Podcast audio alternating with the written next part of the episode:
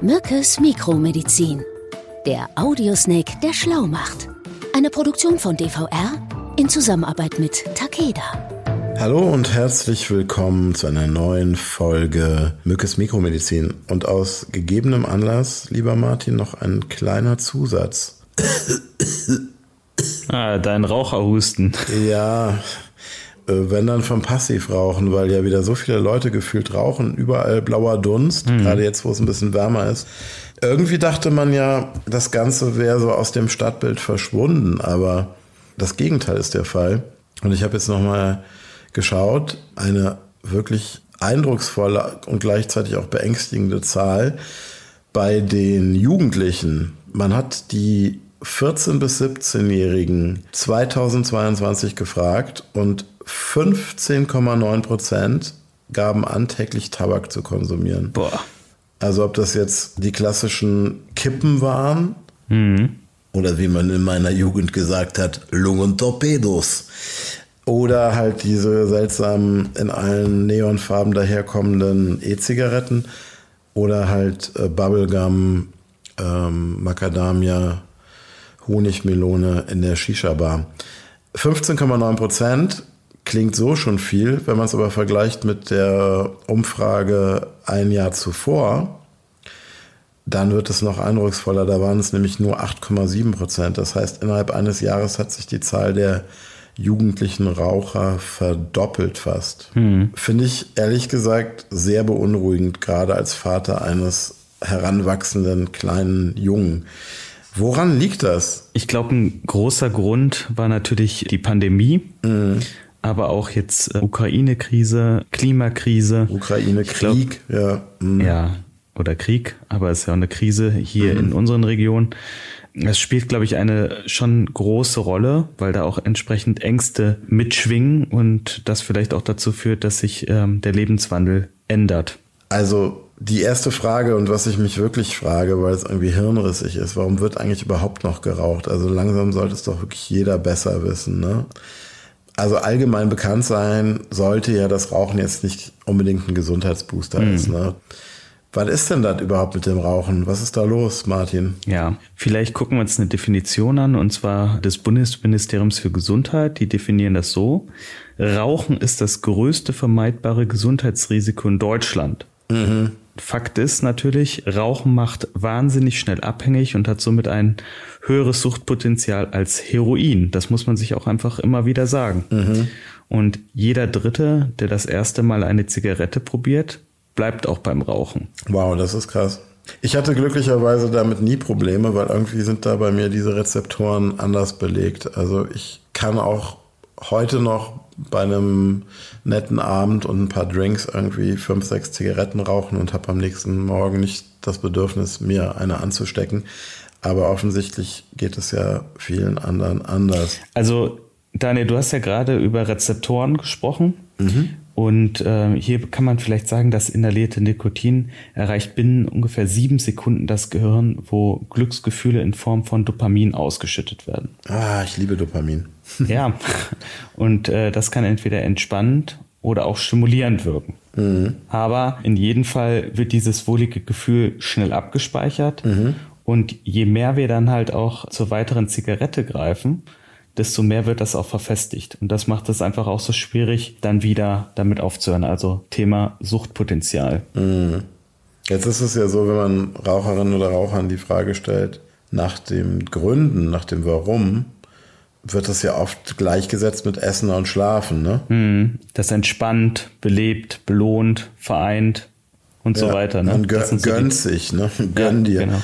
Ja, aber diese Sucht wird ja als Nichtraucher ganz anders wahrgenommen. Also mhm. Also Leute, die wirklich schon vor dem ersten Bissen Nahrung sich eine Zigarette anzünden, am besten noch im Bett, wenn sie noch im Bett liegen und aufwachen, das ist schon komisch komische Angewohnheit, muss man sagen, ja. für mich als Außenstehender. Wenn man dann nochmal die Jugend anguckt, wir haben ja vorhin die Zahlen auch darüber gehört, ich denke, da spielen dann auch noch weitere Komponenten eine Rolle, also Gruppendynamik mhm. vor allen Dingen, die Neugier, aber vielleicht auch Werbung oder die Identifikation oder einfach cool sein, ne? Ja, das wundert mich ein bisschen, wenn ich da ehrlich bin, weil also Werbung gibt es ja so gut wie nicht mehr. Mhm. Coolness, ja, wobei man sagen muss, dass ja auch in den meisten Serien und Filmen nicht mehr geraucht wird. Also ich mir überlege, wie viel in den 80er Jahren geraucht wurde und wie cool man das wirklich fand. Ob das jetzt irgendwie Bender in äh, Breakfast Club, ich glaube, der hieß so, äh, oder äh, auch die ganzen, weiß ich nicht, Mickey Rourke und Co.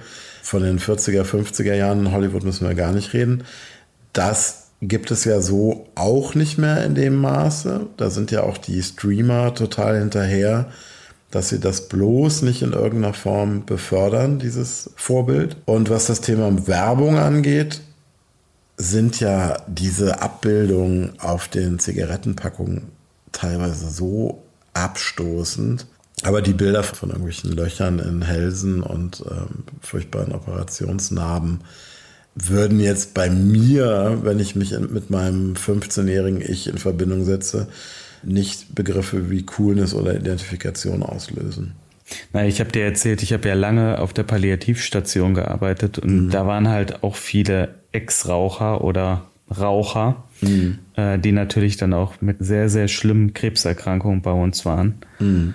Und wenn du das mal gesehen hast, dann ähm, denkst du gar nicht erst mehr daran, irgendwie eine Zigarette in die Hand zu nehmen. Mhm.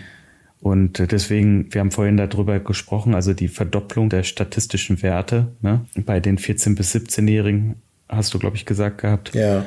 Und ähm, das ist schon eine Hausnummer. Ja, du hast ja die Pandemie schon angesprochen, wobei mhm. es auch nicht, äh, auch da wieder einer gewissen bitteren Ironie entbehrt, dass gerade in Zeiten einer Pandemie, die sich vor allen Dingen durch massive Lungenprobleme mhm. und Lungenentzündung und Atemversagen äußert, in den schlimmsten Fällen die Leute anfangen zu rauchen und ihre Lunge zu schwächen. Ja, und dann mit den Masken tragen, ne? Ja. Also das ist schon irgendwie komisch, aber man muss einfach sagen, Isolation. dass gerade ja, und Stress, ja. Ähm, das äh, führt halt häufig auch bei gerade frischen Nichtrauchern zum Rückfall. Das habe ich im Umfeld auch erlebt, dass Leute dann einfach das nicht geschafft haben. Wobei man ja sagen muss, auch da würde man ja denken, man konzentriert sich mehr auf sich. Man hat nicht mehr dieses Social Smoking, wie es ja heißt, dass mhm. man irgendwie nach dem Fußball irgendwo in der Kneipe steht oder im Café vor, gemeinsam vor die Tür geht und was raucht. Irgendwie was raucht, hört sich jetzt auch komisch an.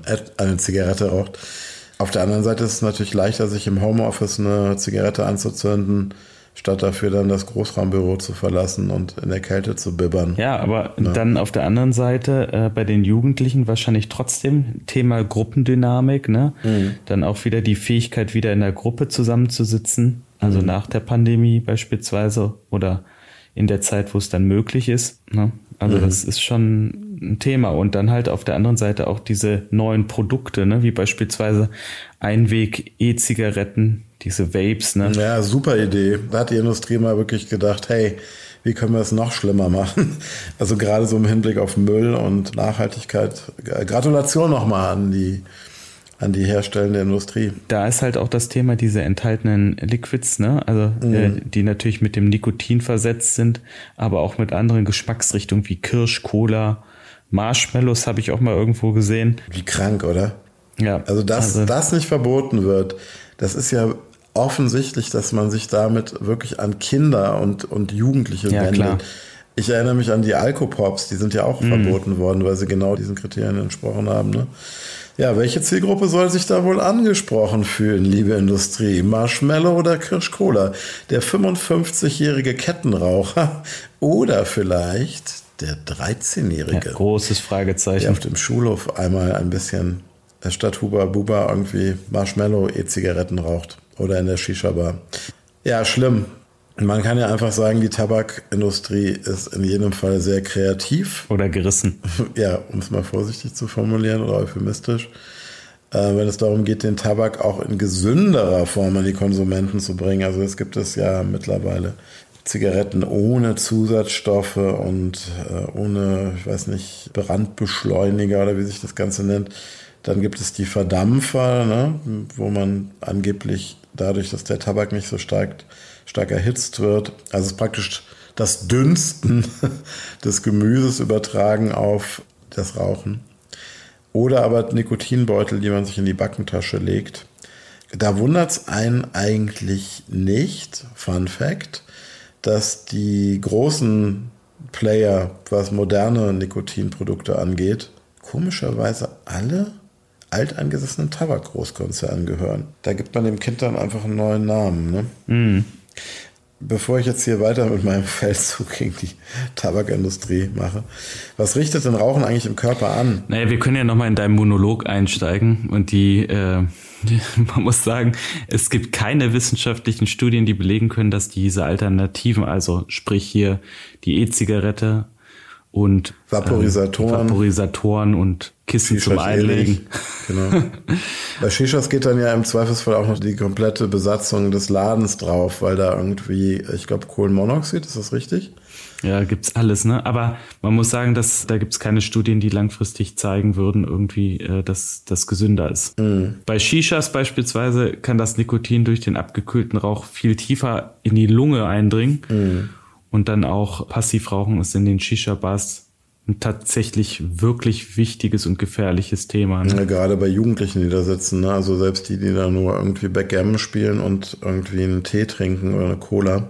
Ja, und du hast es ja gerade gesagt, der Rauch der Wasserpfeife enthält so eine ganz hohe Menge an Kohlenmonoxid. Mhm. Und das ist gerade für die Passivraucher gefährlich. Mhm. Also das Herzinfarktrisiko schnellt bereits nach einer Zigarette oder auch nach dem Tabakkonsum um das Doppelte in die Höhe. Also Mhm. wirklich Finger weg davon. Und in Deutschland, um ein paar Zahlen wieder mal zu nennen, äh, sterben jährlich 130.000 an den Folgen von Tabakkonsum. Boah.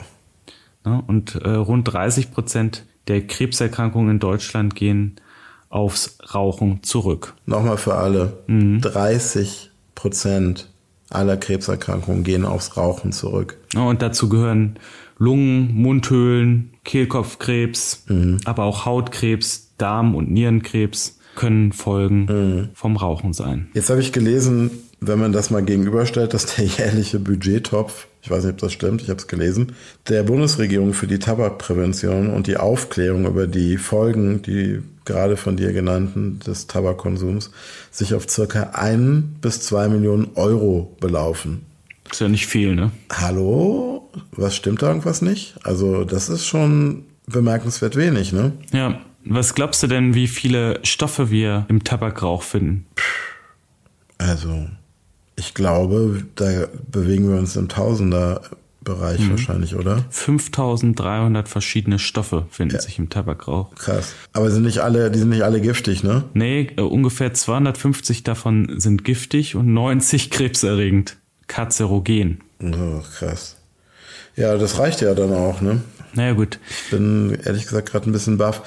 Also regelmäßiges Rauchen kann man festhalten, kann einen schlimmstenfalls umbringen, aber ansonsten kostet es einen erstens wertvolle Lebensjahre. ja und ist für 90 Prozent der Lungenkrebsfälle verantwortlich. Genau.